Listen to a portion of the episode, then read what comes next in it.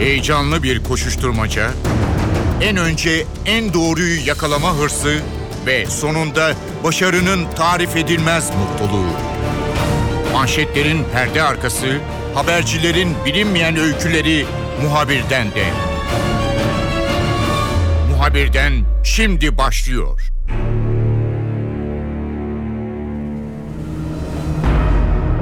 Türkiye gündem olarak tamamen seçimlere kilitlenmiş durumda ancak Türkiye'nin çevresinde çok ciddi dış politik gelişmeler var. Bunların başında Suriye geliyor, ardından yine değişmez gündem maddesi Irak, IŞİD'in yayılması devam ediyor. Suriye'de muhalifler merkezi hükümete karşı önemli kazanımlar elde etti. Bir yandan IŞİD Suriye'nin önemli bölümünü çölde olsa ele geçirmiş durumda. Dolayısıyla seçimlerden sonra en önemli başlık yine bu iki ülke olacak ve bölgesel gelişmeler olacak. NTV program yapımcısı Mete Çubukçu ile Suriye ve Irak'taki son durumu konuşacağız. Muhabirden başlıyor. Ben Kemal Yurteri.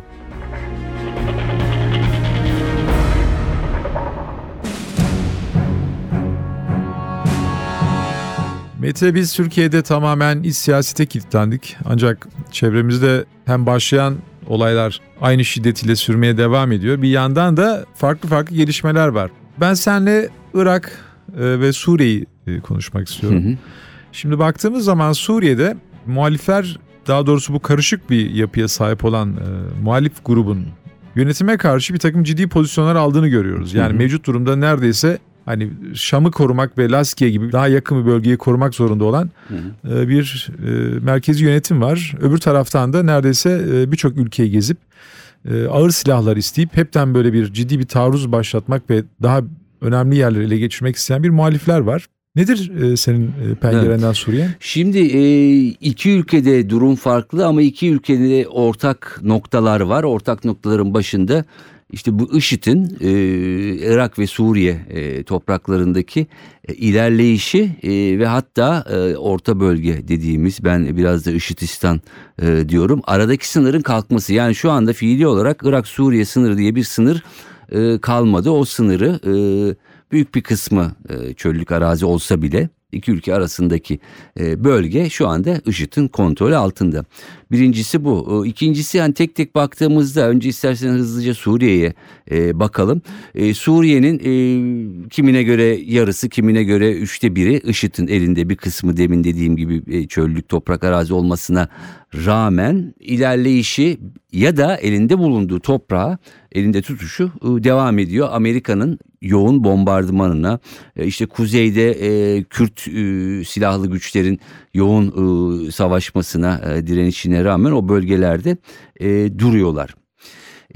Birincisi bu. İkincisi senin bahsettiğin bir takım IŞİD dışındaki grupların e, rejime karşı e, alan kazanması. Ee, işte İdlib'i e, aldılar. Ee, amaç şu anda e, Halep'e e, yönelmek. Fetih grubu adı altında. Kimilerine göre ılımlı iki tartışma var burada. Kimilerine göre ise Fetih grubunun içinde en büyük grup aslında Nusra grubu. Nusra da El-Kaide'nin geçenlerde başındaki Golani açıklama yaptı. Biz de hala Zevahiri'ye bağlıyız dedi. Mete tabii sözünü kestim arada şey de soracağım. Tabii. Yani burada bir İranlı komutanların gezdiği ve İran tabii, tabii. E, askerlerinin bir takım e, aktif rol aldığına dair ciddi bir takım değerlendirmeler falan var. da var. Ama sen Onu istersen da... buna devam et daha sonra bu tamam. İran ne yapıyor orada? Irak bahsinde Irak'ta daha yoğunlar. Yani e, Suriye'de Hizbullah daha çok. Suriye şeyini kapatır, kapatıp oraya e, geçebiliriz hızlıca. Biraz da tabii e, satır başlarıyla şey yapmak gerekiyor çünkü çok karışıyor ondan sonra. Şimdi dedik IŞİD bir yerde var. Amerika bir şekilde bombalıyor durdurmak için ne kadar başarılı olduğu hala tartışmalı. Diğer tarafta rejimle muhalifler işte bu muhaliflerle ilgili demin dediğim gibi iki görüş var. Birileri diyor e, ılımlı, diğerleri diyor hayır ılımlı değil. E, çünkü o fetih grubu, e, fetih cephesi denen grubun içinde en güçlü grup. Nusra grubu onlar da El-Kaide'nin Suriye uzantısı. Dolayısıyla rejime karşı böyle bir göz yumma, bir kamuflaj gibi bu cephe kullanılıyor deniyor. Ama alan kazandıkları ortada. Rejim biraz daha geriye çekilmiş durumda. Halep'e doğru ilerliyorlar. E, Lübnan sınırına doğruysa Hizbullah orayı bir şekilde savunmaya daha yoğun savunmaya e, başladı. Suriye'de Hizbullah e, bizzat yani Lübnan'dan gelen savaşçılar da dışarıdan gelerek savaşıyorlar. Yani Suriye'deki savaş hani bir şekilde bir vekalet dışarıdan herkesin de karıştığı bir savaş olarak devam ediyor ama durum biraz değişiyor e, gibi yani muhalefet lehine e, özellikle bu bahsettiğimiz e, noktalarda. E, Suriye'deki durum e, bu. Evet başta dediğin gibi gerçekten önemli şeyler oluyor.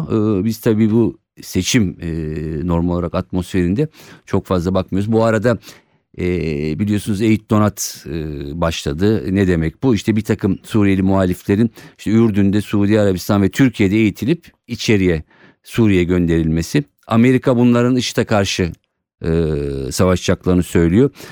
Türkiye bunu kabul ediyor ama Türkiye'nin diğer iddiası ve e, talebi hayır bu insanlar e, rejime karşı da savaşması gerekiyor deniyor ama bu şu- önümüzdeki dönemde ne olacak belli değil şu anda. Mete şimdi Suriye'yi tam bitirmeden e, biraz önce hatırlattığım bu İran konusu var. Ne kadar tam e, gerçeği yansıtıyor bilmiyorum ama orada bir takım İranlı e, komutanların Hı hı. Suriye ordusunu desteklediği veya orada bir takım Tabii. gruplar içerisinde görev aldığı veya onlara e, böyle bir taktik destek verdiğini söyleyenler de var. Buna karşılık da işte Türkiye'yi de için içerisine katarak Suudi Arabistan, Katar, Ürdün gibi ülkelerinde e, Suriye'deki muhalifleri biraz daha e, buna karşılık desteklediğini söyleyenler de var. Yani büyük bir oyun oynanıyor ki bu e, aktörler aslında tahmin edilen rollerini oynuyorlar gibi gözüküyor Hı hı. bu bölgede. Bu İran faktörü Suriye'deki dengeleri veya bu merkezi hükümeti güçlendirmeye yeter mi sence? Ya şimdi İran tabii yani bunu kendi yetkilileri de söylüyor. Yani Suriye'yi sonuna kadar kendi deyimleriyle savunacaklar. Yani sonuna kadar bir Suriye'nin arkasında biz e, diyorlar. İ- Böyle bir şeyleri var. İçeride Irak'ta ve Suriye'de e, özellikle Suriye e, özür dilerim İranlı danışmanlar ve komutanlar var. E, Suriye'de Hizbullah e, savaşıyor. Irak'ta e, Şii milisler savaşıyor ama işte İran'ın önemli e, komutanları isimleri alanda görülüyor. Fotoğraflar e, veriliyorlar, taktik e, veriyorlar. E, yani özellikle rejimin arkasında sonuna kadar duracaklarını e, söylüyorlar. Çok karmaşık bir durum aslında. Bir yandan Amerika İran'la nükleer e, anlamda anlaşmaya e, çalışıyor. Suriye'de karşı karşıya bu iki ülke e, gibi yani çok bilinmeyenli bir denklemde sürülüp e, gidiyor E, ve aslında çok riskli çok hani hakikaten nereye sürükleneceği de belli olmayan bir e, durum. Irak'a geçecek olursak Irak'ta de çok yoğun e, İran etkisini görebiliriz. Özellikle IŞİD'in e, Ramadi'yi almasından sonra biliyorsunuz yeni bir operasyon başlattılar. Şimdi Irak ordusu dediğimiz şey yok aslında. Herkes diyor işte ordu kaçıyor. Evet yani Irak'ın çünkü ulusal bir ordusu yok. E, daha çok mezhepler üzerine kurulmuş bir ordu. Maaş almak için sanki bir araya gelmiş gibi de gözüküyorlar. E, tabii şimdi yani ben geçenlerde söylemek de lazım. Afganistan'daydım. İşte Afgan ordusunu yeniden yapılandırmaya çalışıyorlar. En büyük problemlerden birisi de e, sadece isimlerin olması. Aslında e, normalde o orduda yoklar. Maaş almak için isimler yazdırılmış binlerce insan. Irak'ta da bu e, böyle. Ve Savunma Bakanı da söylemişti. Yani bir yolsuzluk soruşturması yapıldı galiba. Baktılar ki birliklerdeki askerlerin çoğu zaten hiç e, asker bile değil. Yani ne olduğu belirsiz insanlar. Evet e, çünkü bir e, ulusal ordu değil. Yani Kürtlerin peşmerge ordusu, e, Şiilerin kendi e, aslında Irak ordusu bir anlamda Şii ordusu e, denilebilir. Şimdi milisler de e, katıldılar bu IŞİD'e karşı savaşa. Milis demek ki ordudan da farklı. Bildiğimiz milis yani aslında bunlar silahlı sivil e, kişiler. E, hatta bu en son operasyonun ismini e, de bir mezhebi e, çağrışımlar yapacak bir isim koydular. Sonra tepki olunca değiştirdiler vesaire vesaire. E, yani orada da bir İran etkisini açıkçası e, görüyoruz ama şöyle bir şey var. Irak'ta özellikle Irak yönetimiyle Amerika arasında da ufak tefek e, itiş kakış e, başladı, görüş ayrılığı başladı. Irak şunu söylüyor. Siz yeteri kadar IŞİD'e karşı e, biliyorsunuz hava bombardımanı yapıyorlar bir takım yerlerde. Bunları yapmıyorsunuz. Dolayısıyla etkili olmuyor. Hani dünyaya karşı böyle bir şey gösteriliyor ama alanda bunun etkisi yok. Amerika'da şunu diyor. Her tarafa bu operasyonu yayamayız çünkü sonuçta siviller de bu operasyonda ölme e, riskiyle karşı karşıya ve biz bunu göze alamayız e, derken e, IŞİD de e, alanını genişletiyor Irak'ta Suriye bir taban da orada e, buluyor. Şimdi bu Ramadi hikayesi Musul gibi. Orada da e, asker Durdukça silahı- taraftar buluyor veya oradaki dengeler içerisinde anladığım kadarıyla yeni taraftarlar da buluyor. Tabii tabii yani orada Ee, e, yeni çıkarları olan insanları sanıyorum kendisine katmayı da becerebiliyor. Belki Doğru. de bir takım aşiretleri de alacak yanına işte mutsuz askerler vardı, mutsuz sünniler vardı derken e, hani varlığını sürdürdüğü sürece onu gören bir adres e, olarak görüp bir takım gruplar da eklemlenmeye başlayabilir. Öyle gözüküyor sanıyorum Şimdi biraz öyle yayılıyor galiba. e, bir şey çıktı, e, rapor çıktı. Am- Amerika'da Libya raporu. Şimdi ne alakası var diyecek dinleyiciler. Şu alakası var. E, Libya'da biliyorsunuz Amerikan e, diplomatı öldürüldü. E, bu radikal İslami gruplar e, öldürüldü. E, bu şeyin CIA'nin raporları e, istendi. Sonra e, yayınlandı. Amerika'da böyle bir şey var. Yayınlanabiliyor kamuoyu önünde. Eğer bu kamu yararı içeriyorsa bu şeyler, belgeler ortaya çıkarılabiliyor. Çıkarıldı. Şu ortaya çıktı. Amerikan istihbaratı e, bundan haberdar. Yani bir radikal İslami grubun böyle bir eylem yapacağından haberdar ama kulağın üstüne bir şekilde yatıyor. Bu oradan Suriye'ye silah taşındığı raporda e, yazıyor. Bundan da haberdar. Yani şunu demek istiyorum. Bu IŞİD konusunda da Amerika'nın belli merkezleri, belli odakları özellikle istihbaratı gelişmelerden daha önceden e, iyi kötü haberdar. Yani bunu öngörebiliyor. Yani IŞİD burada şu şekilde yayılacak raporları e, verebiliyor. Bu raporda da bu ima ediliyor. Şu, bu Libya e, raporunda. Ama her ne hikmetse e, aslında çok da bu hani dikkate alınmıyor ya da hani şey hasır altı e, ediliyor farklı amaçlarla. E, şimdi Amerika'nın biliyorsunuz öncelikli konusu her iki ülkede de IŞİD ama olmuyor hava bombardımanıyla bir şekilde bunu belli bir yere kadar e, durdurabiliyorsun. E, ondan sonra o alandaki gerçeklik ve alandaki düzensizlik tırnak içi şunu diyelim yani bu iki ülkede de aslında en büyük problem şöyle ya da böyle otoritenin düzenin kaybolmuş olması. Her ikisinde de yani e, zamanında da e, Irak işgali ya da şimdi Suriye'deki e, savaş sadece e, rejimin başındaki isimlerin yönetimden gitmesi değil eğer o ülkelerde en azından iyi ya da kötü işleyen bir devlet sisteminin tamamen yerle bir edildiği vakit işte IŞİD ya da daha sonra başka bir şey işte El-Kaide'de IŞİD oldu. Bunların çıkması kuvvetle e, muhtemel.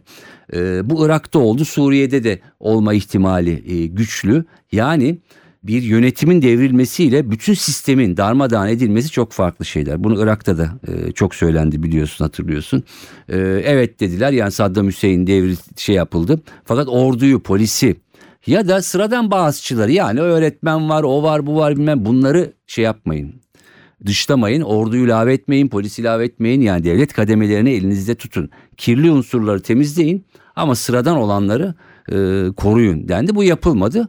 Şimdi o eski orduda görevli polisti, askerdi bilmem neyin bir kısmı şimdi IŞİD saflarında Irak'ta bizzat savaşı. Suriye'de de bu olabilir. Dolayısıyla yapı tamamen gittiği an her şey darmadağın oluyor. Yani muhalifler de amacına ulaşamaz böyle bir yapı sonucunda. Evet zaten onlar belki de bu merkezi hükümetten her iki tarafta da e, kurtulmanın e, biraz da psikolojisiyle hani bir bağımsız davranacak e, kapasiteye ulaşmaları zaman alacak gibi duruyor. Yani Suriye biz muhtemelen seçimlerden sonra dış politika başlığı altında e, Türkiye bu Suriye ve Irak konusunu çok daha yakından Bence takip etmeye çok başlayacak. daha yakından şey yapacak. Ben tahmin ediyorum ki muhtemelen bazı ülkeler de Türkiye ile bir takım bu konuyu görüşmek istiyorlar ama herkese seçim ortamına giden bir ülkede Evet. dış politikada böyledir. Fazla gelen giden olmaz ki hani bir seçimler bitsin de şu Doğru. an kafaları meşgul falan diye. Ben Türkiye'de bir takım taleplerin veya bir takım isteklerin e, bu şekilde aktarılacağını tahmin ediyorum yakın zaman içerisinde. Bir de İran faktörü var. Şimdi işte Suriye, e, Irak ve e, dedikten sonra buralarda aktif bir İran var. Yani biz aslında İran'ın Evet. bu taraftaki rollerini bazı böyle olaylarda falan anlayabiliyoruz ama Evet. çok tabii derin kalan, eskiden kalan hem Irak'ta da bu askeri bir takım birlikler olduğu filan söylenirdi. Ee, özellikle Şii nüfusu korumak için Şii bölgelerini. Şimdi Amerika ile bu nükleer konusunda e, daha doğrusu diğer ülkelerle nükleer e, enerji veya nükleer pazarlık konusunda belli bir yere geldi. Evet. E, Ben şunu merak ediyorum. Şimdi bir şekilde izole edilen bir İran biraz da Batı'yla hani ilişkilerini düzeltmeye başladığı zaman buralarda biraz daha olumlu bir rol mü oynayabilir? Yani çatışmaları dindirici bir rol mü oynayabilir? Yoksa hani kendi zaten merak ettiği ve sürekli üzerine çalıştığı pozisyonları e, daha da güçlendirmek için yeni yeni senaryolar mı izlemeye başlayabilir? Çünkü İran'ı dikkate almak lazım bu bölgede Tabii hani yani hakikaten de bizim lazım. açım bizim için rakip demeyelim ama yani o bölgesel güç olma anlamında e, İran'da bir varlıktır. Ve Evet. dikkate alması gereken bir güçtür neticede. Yani görebildiğimiz kadarıyla yani daha önceki e, geçmiş yıllara, olaylara, tecrübelere baktığımızda İran e, e, tek bir kartı oynamıyor. Birkaç kartı birlikte e, oynuyor. Şimdi e, pratikte baktığımızda Amerika ile ya da işte Batı ile o beş ülkeyle e, nükleer konuda uzun yıllar sonra anlaşıyor. Zaten Obama'nın hani gitmeden önceki en büyük e, hedefi de bu işi halletmek. Yani İran'ı bir şekilde sisteme e, yani sistem dışından sistem içine çektiği vakit Orta Doğu'daki bir takım sorunların daha kolay çözülebileceğini tıpkı İsrail-Filistin meselesi gibi düşünüyor. Böyle olur mu çok emin e, değilim. Ama sonuçta bir yere varıldı ve İran'da e, kabul etti. Eğer şey olursa e, Haziran sonuna e, doğru kesin anlaşma imzalanacak ve İran artık o taahhütleri yerine getirecek. Bu olumlu bir şey. Yani Orta Doğu'da nükleer tehlikenin en azından bir kısmının ortadan kalkması hepimiz açısından, İran'ın açısından, Orta Doğu açısından önemli bir şey. E, bu bir İran'ın elinde güçlendiriyor. Şöyle e, güçlendiriyor. Şimdi Irak'ta ve Suriye'de İran'la Amerika IŞİD konusunda hemfikir. Birlikte savaşıyorlar. Böyle bir şey şimdi tuhaf şeyler ortaya çıkıyor. Ee, burada e, Amerika da sesini çıkarmıyor. O da e, evet diyor siz oradan karadan biz havadan e, bununla mücadele edelim. Ama yani gerçekten Orta Doğu bir- e, biraz tuhaf ve kaygan bir yer. Öbür taraftan da Suudi Arabistan hayır diyor. Ben diyor İran'ı bu kadar diyor şey yaptırmam. Öne çıkarttırmam. E, bizim çıkarlarımız e, ters. Burada tabii ki e, bir e, bu körfez ve petrol iki tabii mezhebi faktör. Yani Suudi Arabistan ben Sünnilerin e, lideriyim ve bunun üzerinden giderim diyor. Bu son işte değişiklikler oldu. Daha böyle bir e, ne derler Şahin kanat şimdi yönetime e, geldi Suudi Arabistan'da. E, İran'a çok fazla e, yanaşmasından dolayı Amerika'ya bozuk çalıyor. Amerika'da diyor hayır diyor bizim çıkarlarımız ortak böyle bir tuhaf kar ama bu riskli bir şey. Şöyle riskli bir şey e, yani e, çok farkında değiliz. E, belli noktalar mesela Yemen'de e, Suudi Arabistan'la aslında İran alanda kendileri olmasa bile savaşıyorlar. Yani orada Şiileri bombalıyor şey e, Suudi Arabistan. İran buna karşı çıkıyor vesaire. Bu ileriki yıllarda başka alanlara bu rekabet e, taşınabilir ki şimdi şeyde de var. e, Suriye'de de var.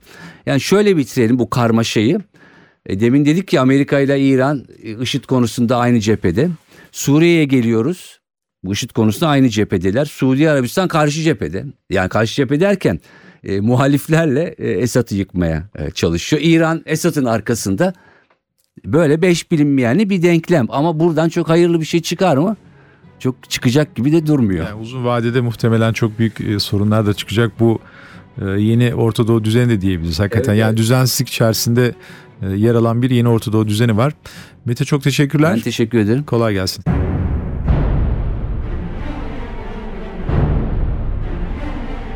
Muhabirden de bu hafta dış politik gelişmelere yakından baktık. Ben Kemal Yurteri. Muhabirden de yeniden görüşmek üzere. Hoşçakalın.